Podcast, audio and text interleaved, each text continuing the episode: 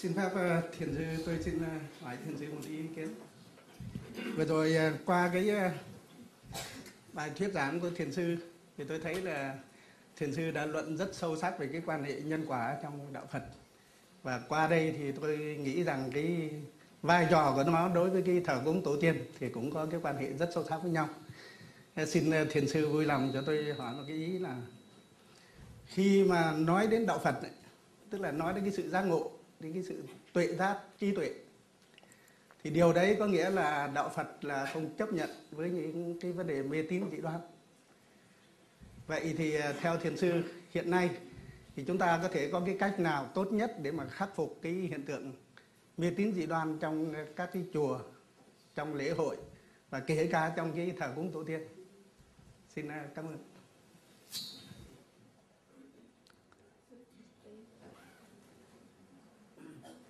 Nó tùy theo cái cách của chúng ta thực tập mà cái đó nó có tính cách mê tín hay là không mê tín. Trong cái nhà của chúng ta chúng ta thường thiết lập cái bàn thờ tổ tiên ở vào cái vị trí trung ương. Mà tại vì chúng ta muốn tôn vinh tổ tiên.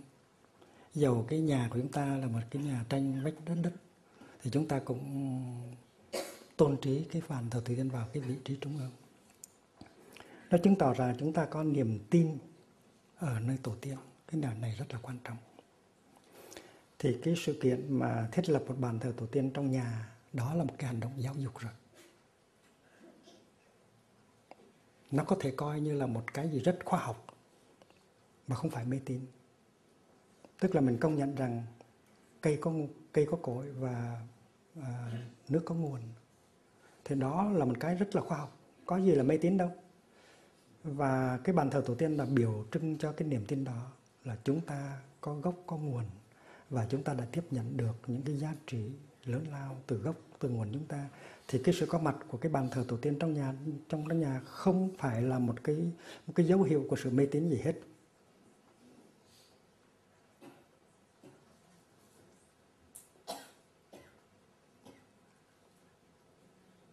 Những người à, không phải theo đạo Phật những người không phải theo đạo ông bà những người uh, cơ đốc giáo hay những người cộng sản cũng có thể làm được như vậy. Là tại vì trong cái nhà của mình nó có một bàn thờ của tổ tiên. Nó chứng tỏ rằng mình là người có gốc mình là người có nguồn và mình luôn luôn hướng về cái cội nguồn của mình. Đó là một cái rất là đẹp đó là văn hóa chứ không phải là tôn giáo không phải là mê tín. Khi mỗi ngày mà mình tới bàn thờ tổ tiên mình lấy cái chổi mình lau mũi hay là mình đốt một cây hương để mình cắm vào cái bát hương. Cái đó, có người có thể nói rằng cái đó là mê tín, nhưng mà theo tôi cái đó nó rất là khoa học. Là tại vì trong cái thời gian mà mình đốt một que hương, thì mình có cơ hội tiếp xúc được với với tổ tiên ở trong từng tế bào cơ thể của mình. Nếu chúng ta tin rằng tổ tiên đang ngồi trên bàn và đang đợi chúng ta đốt một cây hương cho quý ngài, thì cái đó là nó mê tín nhưng mà nhưng mà chúng ta biết rằng tổ tiên không phải là ngồi trên bàn thờ. Bàn thờ là một cái biểu tượng, cũng như là cái cờ, lá cờ, không phải là đất nước, nhưng mà là biểu tượng thôi, thì bàn thờ cũng vậy. Thì trong khi mà chúng ta đốt một cây hương như vậy, thì chúng ta phải sử dụng cái năng lượng của niệm và của định và của tuệ. Thì thì cái hành động đốt hương đó mới có giá trị, mới có giá trị tâm linh và khoa học. Thầy tôi thầy tôi dạy rằng mỗi khi con đốt một cái que hương thì con phải đem hết cả thân tâm chú vào trong cái việc đốt hương. Làm thế nào trong khi đốt hương nó có năng lượng của niệm của định và của tuệ. Niệm là cái năng lượng năng lượng của sự có mặt thuần, thuần à, sự có mặt hoàn toàn của thân và tâm. Khi mà cái thân và cái tâm của mình á, nó về lại với nhau mình thực sự có mặt trong giây phút hiện tại thì cái đó gọi là năng lượng của niệm và khi mình có sự chuyên chú vào cái đó mà không suy nghĩ về quá khứ không suy nghĩ về tương lai không suy nghĩ về bất cứ một cái gì đó khác nữa thì cái đó gọi là năng lượng của định.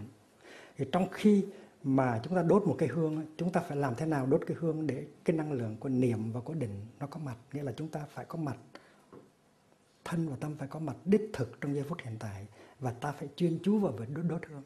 Thì đó là điều kiện để có sự truyền thông communication thì trong cái thời gian ta đốt hương và ta cắm cái hương lên lên bàn thờ thì ta có niệm và có định. Và chính cái niệm và định đó giúp ta tiếp xúc được với tổ tiên hiện đang có mặt trong từng tế bào cơ thể. Theo tôi đó là một hành động rất là khoa học.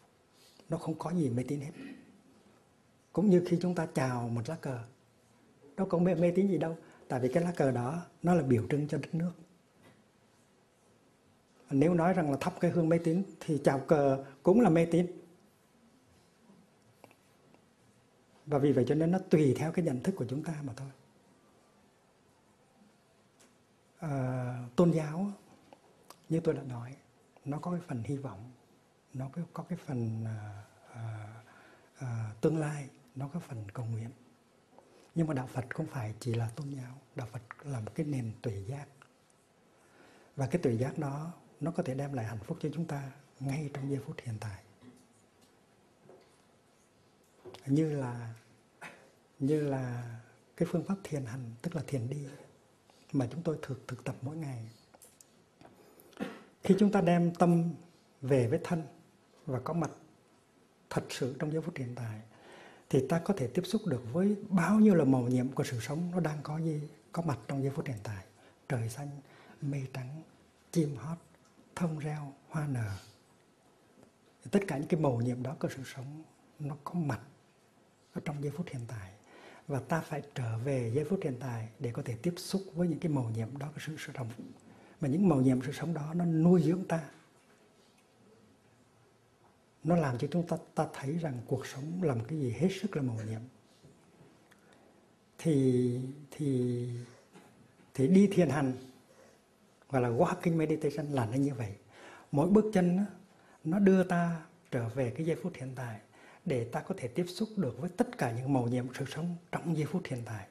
Và mỗi bước chân nó đem lại vững chãi đem lại thành thơi đem lại hạnh phúc. Và chúng ta bước như là đang bước ở cõi tĩnh tịnh độ hay là ở, ở, ở cõi thiên đường.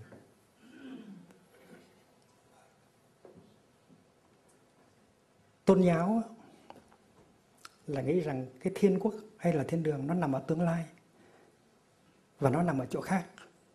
Nhưng mà theo cái tuệ giác của đạo Phật đó, thì cái mà mình gọi là tịnh độ mình gọi là niết bàn nó có mặt đích thực ngay trong giờ phút hiện tại với tất cả những cái màu nhiệm của nó. Khi mà mình đem tâm trở về với thân và mình có mặt đích thực trong giây phút hiện tại thì mình tiếp xúc được với tất cả những màu nhiệm của niết bàn của tịnh độ và mỗi bước chân là mình đặt vào trong tịnh độ chứ không có đặt ra ngoài. Và vì vậy cho nên thiền hành có nghĩa là sống hạnh phúc, sống vững chãi, sống thảnh thơi và sống tự do ngay trong giây phút hiện tại.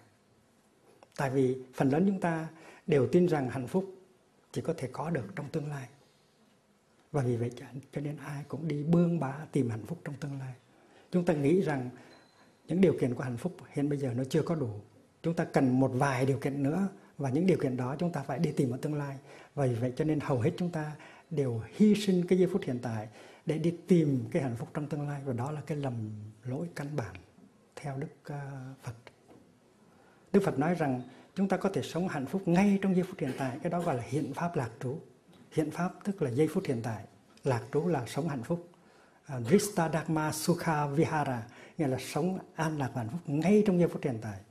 Với điều kiện là ta có thể đem tâm trở về với thân và có mặt thực sự trong giây phút hiện tại. Và khi đó ta tiếp xúc được với những màu nhiệm của sự sống trong giây phút hiện tại, ta sẽ thấy rằng những cái điều kiện của hạnh phúc ta có dư sức để có thể có hạnh phúc ngay trong ngay trong giây phút hiện tại. Ví dụ như quý vị thực tập thế này, thở vào tôi biết rằng tôi có hai mắt sáng, thở ra tôi mỉm cười với hai mắt sáng của tôi.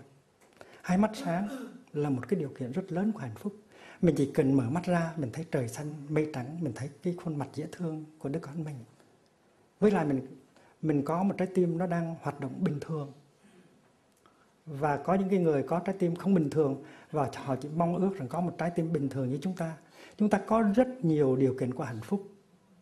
Mà nếu chúng ta trở về được giây phút hiện tại, chúng ta tiếp xúc với những điều kiện hạnh phúc đó thì chúng ta tự nhiên hạnh phúc liền lập tức. Chúng ta không cần đi tìm cầu những cái điều kiện khác của hạnh phúc. Ví dụ quý vị lấy một cái tờ giấy, rồi quý vị à, thử viết ra, viết xuống những cái điều kiện hạnh phúc mà quý vị đang có. Quý vị ngồi xuống gốc cây và thử xem, viết xuống được bao nhiêu điều kiện hạnh phúc mà quý vị đang có, thì quý vị sẽ ngạc nhiên rằng hai trang giấy không có đủ để quý vị ghi xuống những cái điều kiện hạnh phúc mà quý vị đang có. Phải cần thêm 4 trang hay là 6 trang nữa. Và vì vậy cho nên cái phương pháp của Đức Phật là rất là mầu nhiệm mình đừng có đi tìm hạnh phúc ở tương lai.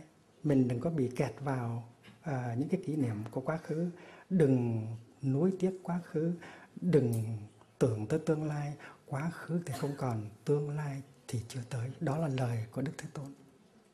Và cái người thức giả trở về giây phút hiện tại và nhận diện được rằng trong giây phút hiện tại mình có quá nhiều những cái điều kiện của hạnh phúc và mình có thể hạnh phúc được liền.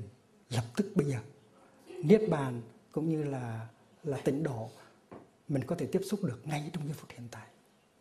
Người pháp họ có một bài hát là qu'est-ce qu'on attend pour être heureux? Tại sao phải phải đợi chờ nữa? Ta có thể hạnh phúc liền ngay bây giờ. Thì nó cũng nằm ở trong cái cái cái đó. Và hầu hết chúng ta đều nghĩ rằng đều mê tín đều có cái cái cái cái cái, cái mê tín rằng là trong giây phút hiện tại chúng ta không có thể nào có hạnh phúc được. Hạnh phúc là phải đi kiếm À, ở trong tương lai. Ta thiếu một vài điều kiện nữa. Và vì vậy cho nên chúng ta hy sinh cái giây phút hiện tại mà mà theo cái giáo cái tuệ giác của đức thế tôn là sự sống nó chỉ có mặt trong giây phút hiện tại thôi. Quá khứ đã không còn, tương lai thì chưa chưa tới. Muốn muốn có ước hẹn với sự sống thì phải trở về với giây phút hiện tại. Bởi vậy cho nên một hơi thở có ý thức, một bước chân có ý thức giúp cho chúng ta đem tâm trở về với thân và có mặt thuần túy, có mặt đích thực trong giây phút hiện tại. Đó là sự thực tập đầu tiên của những người giác ngộ. Mà quý vị, tất cả đều có thể làm được cái điều đó. Cho nên à, cho nên à, không có tuệ giác thì có thể cho đó là một cái mê tín. Có tuệ giác thì cho đó là một cái sự thực rất là khoa học.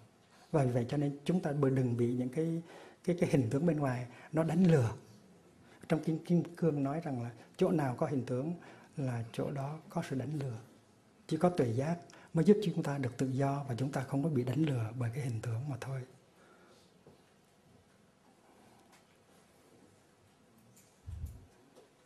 Xin câu hỏi khác. Câu hỏi thứ nhất, câu hỏi thứ nhất là ừ, thời thời đại bây giờ những cái tôn giáo, những cái mê tín đâu có thể đi đôi được với là cái à, cái, cái khám phá khoa học và cái thì tôi đã trả lời rồi đó. Tôi tôi nghĩ rằng nhà bác học Einstein có nói rằng nếu có một tôn giáo nó có thể đi đôi được với khoa học cái đó là Phật giáo. Và và chúng tôi thấy rằng là khi mà chúng ta học khoa học cho đến nơi đến chốn chúng ta có thể hiểu Phật học được sâu sắc hơn ví dụ như quý vị à, đọc kinh Hoa Nghiêm á, Avatamsaka thì quý vị sẽ thấy cái cái quan niệm gọi là một là tất cả tất cả là một đó. nhất tức nhất thiết nhất thiết tức nhất. Thì bây giờ chúng ta nhìn vào khoa sinh sinh vật học chúng ta thấy như thế nào? Khoa học bây giờ nó có khả năng lấy một tế bào trong cơ thể và làm ra một cái cơ thể khác giống y hệt như là cái tế bào cha. Cái đó gọi là cloning.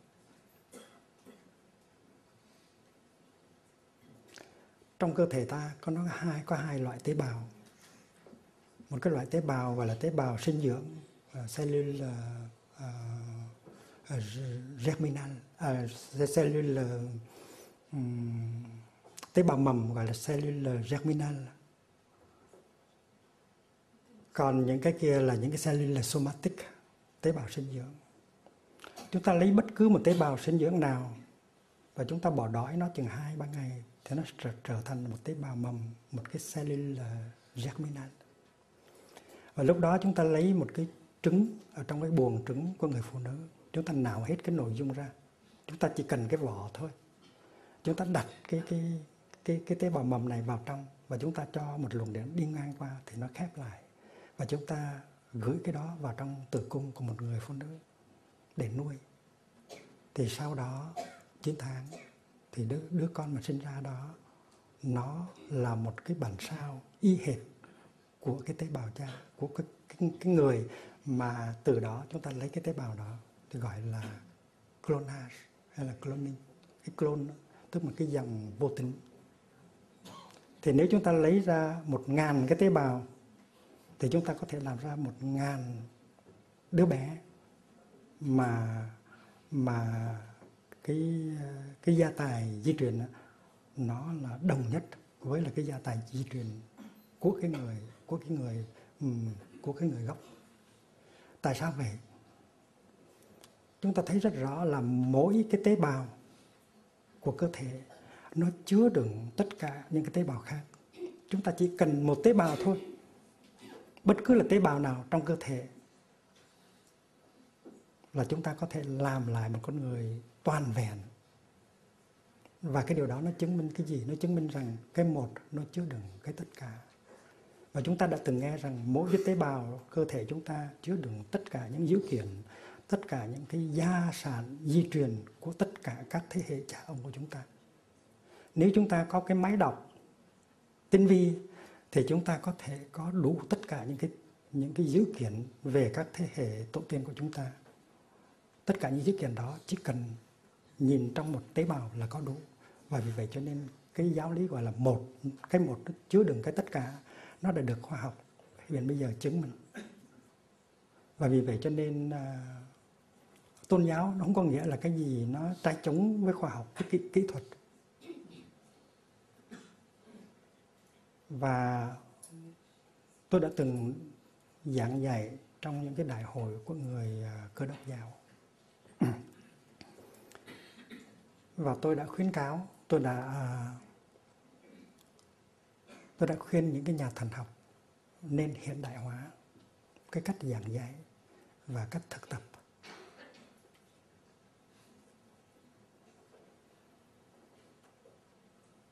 Tôi nói rằng cái mà quý vị gọi là thiên quốc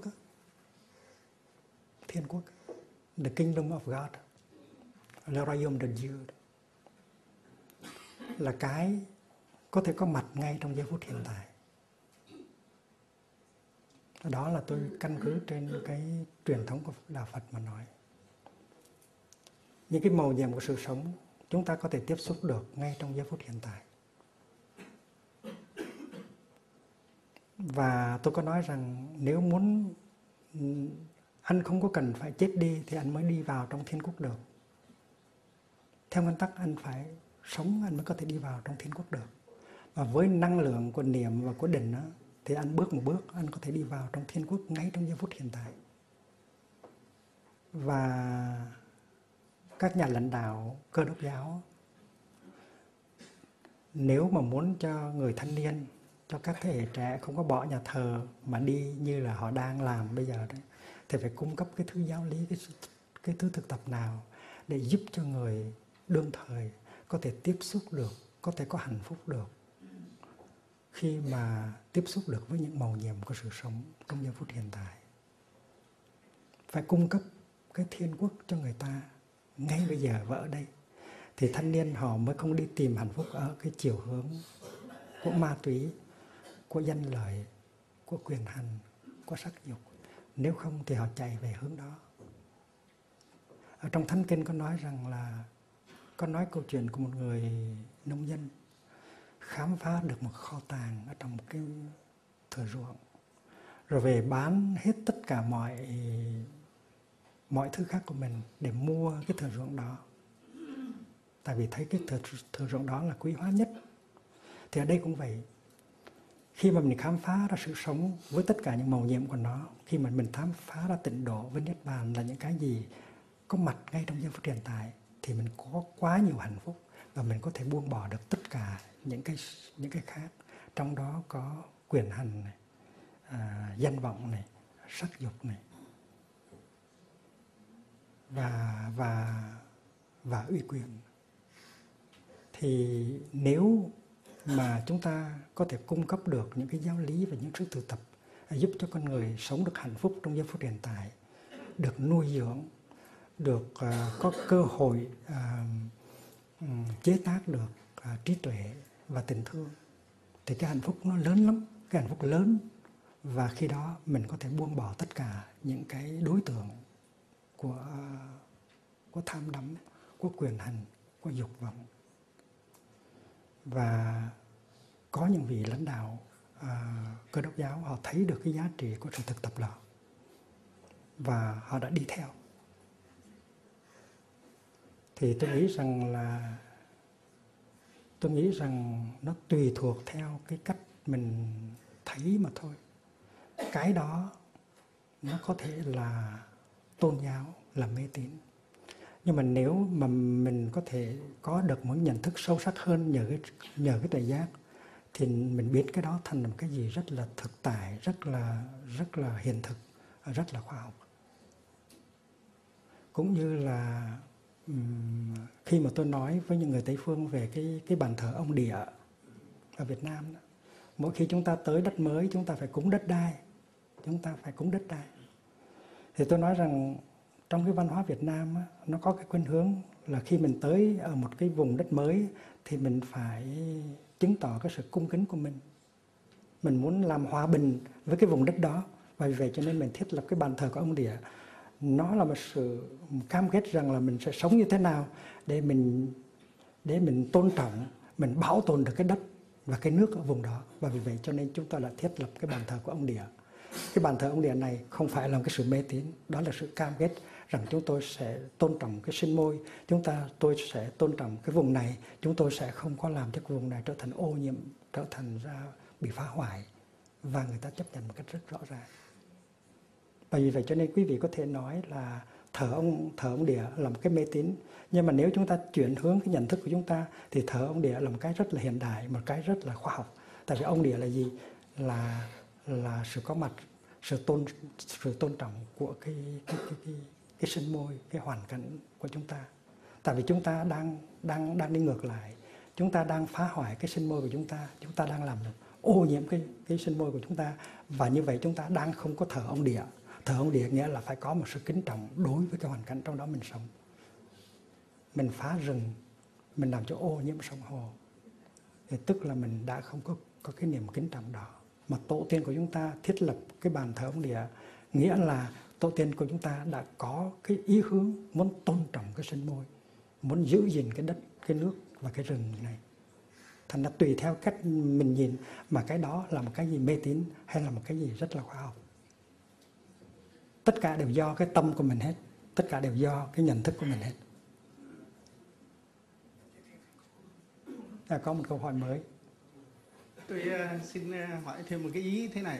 Cái uh, câu hỏi lúc nãy là tôi không uh, tôi không nói cái thờ cúng tổ tiên là mê tín mà cái đấy là một cái điều rất tốt phù hợp với cái đạo lý của người Việt Nam là uống nước như nguồn. Nhưng mà có một cái khía cạnh ở trong cái thờ cúng tổ tiên hoặc là cái lễ chùa của mình thì đấy là một cái điều rất quý mà ai cũng đáng trân trọng. Nhưng mà lại có một cái vế thứ hai tức là cái vế cầu. Sau khi người ta cúng người ta có cầu.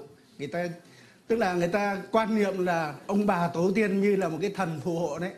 Rồi người ta có người người ta trông chờ vào cái, cái thần phù hộ đấy có thể phù hộ độ trì đem lại cái hạnh phúc cho họ. Họ chờ đợi như cái đấy. Thì cái sự chờ đợi đấy tôi cho rằng là đấy là mê tín. Hoặc là ngay như cái lễ chùa. Lễ chùa thì tôi không nói đấy là mê tín nhưng mà có một cái điều là thông qua cái hoạt động lễ chùa đấy thì người ta có những các cái hoạt động ngay cả những các cái người mà ở trong chùa một số chùa này thì cái chuyện là bói toán này rồi là xem quẻ này, những các cái điều đấy tôi cho là mê tín Vâng. vậy thì à, muốn à, xin hỏi thiền sư tức là trong cái thực tế hiện nay có một số nơi đang diễn ra cái cái cái tình trạng như thế thì thiền sư nghĩ có cái cách nào tốt nhất để khắc phục cái cái hiện tượng mê tín dị đoan đấy ở trong cái hoạt động lễ chùa hoặc là hoạt Vâng. động thờ cúng tổ tiên. Câu hỏi câu hỏi này nó quan trọng lắm đó. Nó là vấn đề giáo dục. Và những cái mê tín hôm nay nó có thể trở thành ra cái không mê tín ngày mai. Trước hết á, là khi mình đi vào chùa mình thấy có cái tượng phật. Và mình thắp hương mình vái mình mình mình xá cái tượng phật đó. Nó cũng có thể là mê tín rồi tại vì tại vì theo cái tuệ giác của đạo, của đạo Phật á, thì Phật tức là cái khả năng hiểu và thương đại từ và đại trí đại bi à, nó nằm ở trong. Còn cái tượng kia nó đâu phải là Phật nó chỉ là một cái một cái biểu tượng thôi một cái bằng đồng thôi. Thì những người mới bắt đầu thì mới bắt đầu thực tập thì nghĩ rằng Phật ở ngoài mình. Nhưng mà nếu mà thực tập cho giỏi có có người hướng dẫn đàng hoàng thì trong một thời gian ngắn thì sẽ thấy rằng Phật nó nằm ở trong tâm. Nhưng mà luôn luôn phải bắt đầu bằng cái chỗ bắt đầu. Ban đầu thì thấy Phật ở ngoài, ở trên bàn thờ, rồi sau đó mới thấy Phật ở trong tâm.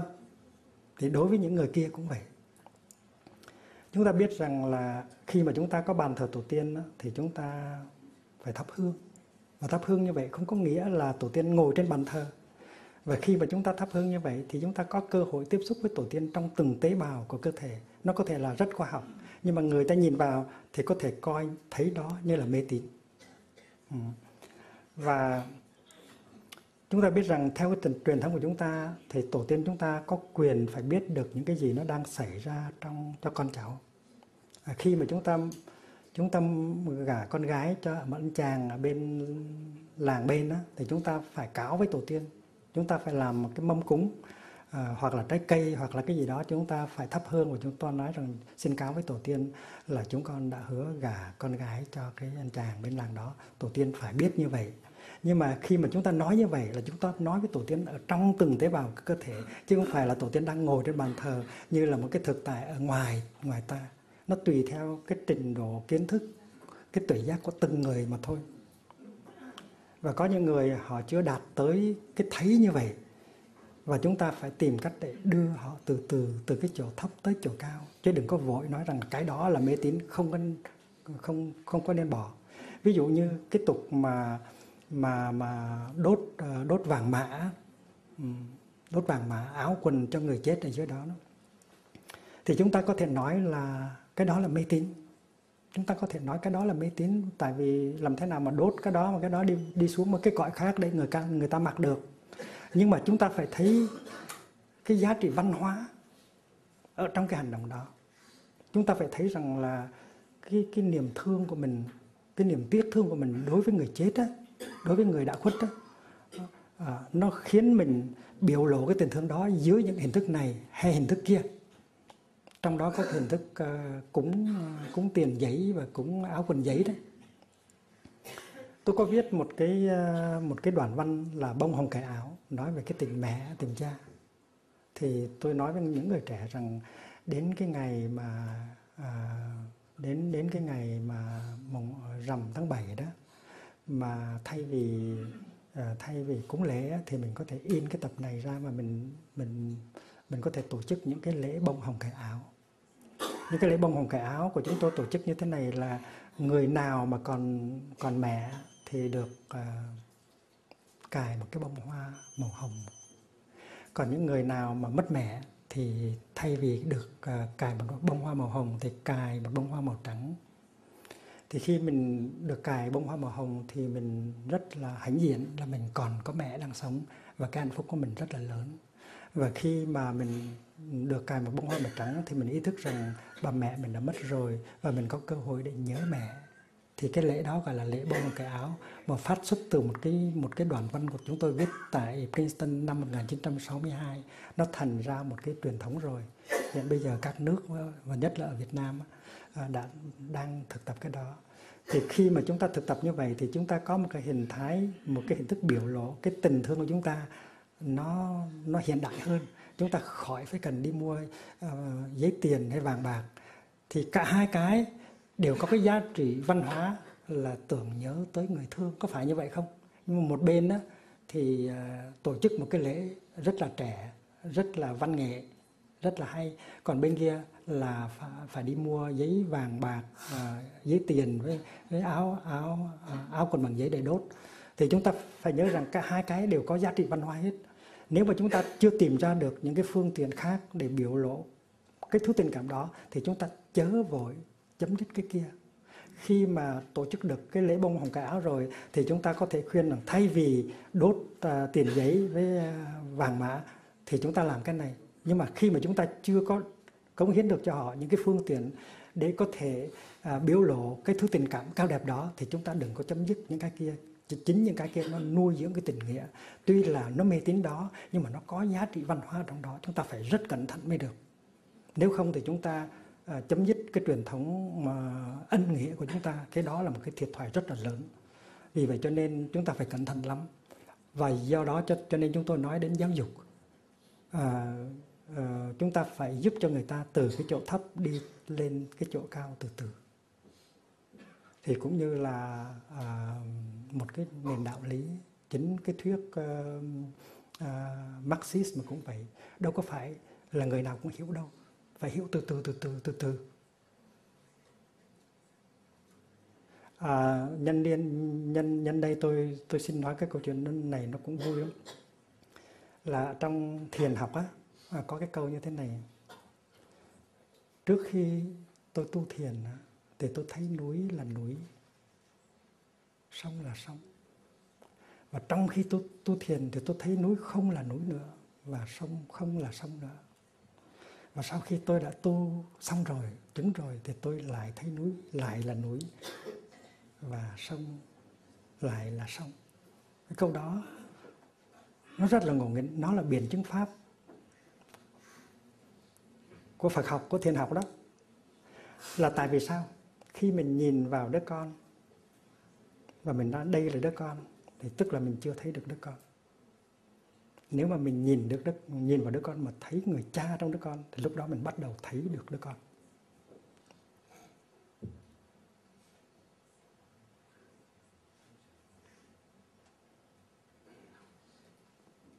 Cũng như là khi mà mình nhìn vào đám mây á, mà mình chỉ thấy mây là đám mây thôi thì chưa chắc mình đã thấy được đám mây mình nhìn vào đám mây mà thấy được nước sông, nước hồ và và sức nóng của mặt trời thì bắt đầu thấy được đám mây sâu sắc hơn. Nhìn vào đám mây mà thấy được cơn mưa thì cái lúc đó mình mình thấy được đám mây nó sâu sắc hơn. Và vì vậy cho nên mình nhìn bằng con mắt vô tướng. Ở trong kinh kim cương có những câu mà mình không thể hiểu được nếu mà mình không có, mình không có, mình có đặt cái câu đó dưới cái ánh sáng của biển chức pháp Phật giáo. Cái mà tôi gọi là vị Bồ Tát. Đó không phải là vị Bồ Tát. Vì vậy cho nên đó thực sự là một vị Bồ Tát. Khi mà mình nhìn vào sông mà mình thấy núi ở trong đó, thì mình mới thấy rõ ràng, mình mới thấy được sông một cách đích thực khi mà nhìn vào núi mà mình thấy sông ở trong núi thì lúc đó mình mới thấy được uh, núi một cách đích thực. Khi mà mình nhìn vào đứa con mình thấy người cha trong đó thì lúc đó mình mới thấy được rõ ràng cái tự tính của đứa con. Khi nhìn vào kẻ thù mà thấy được người bạn một người bạn tương lai tại vì trong người thù đó có thể có hạt giống của người bạn.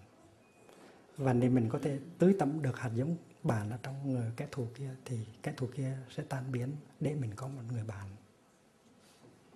Cái đó rất là màu nhiệm. Một đứa con hư là mình chỉ thấy cái hư của nó thôi.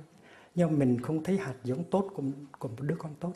Nếu mình biết cách tưới tầm những hạt giống tốt trong nó thì từ một đứa con hư nó trở thành một đứa con rất là tốt.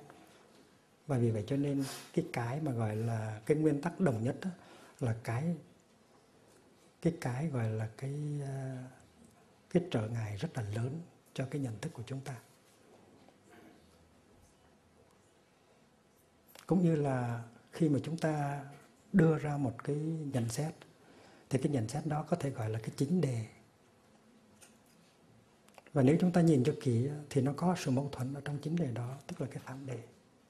Và chính cái phản đề đó nó giúp cho chúng ta thấy cái chính đề rõ ràng hơn ở trong cái hình thái à, tổng hợp đề của nó. Và cứ như vậy, chúng ta càng thấy được sâu trong cái cái cái bản chất của sự thật. Và mâu thuẫn nó dẫn dẫn đạo cái sự đi tới là nó như vậy. Rồi trong cái a, ta có thể thấy được cái phi a. Và vì vậy cho nên chúng ta thấy được cái chiều sâu của cái a. Chúng ta không có bị kẹt vào cái tướng, con mắt vô tướng là như vậy.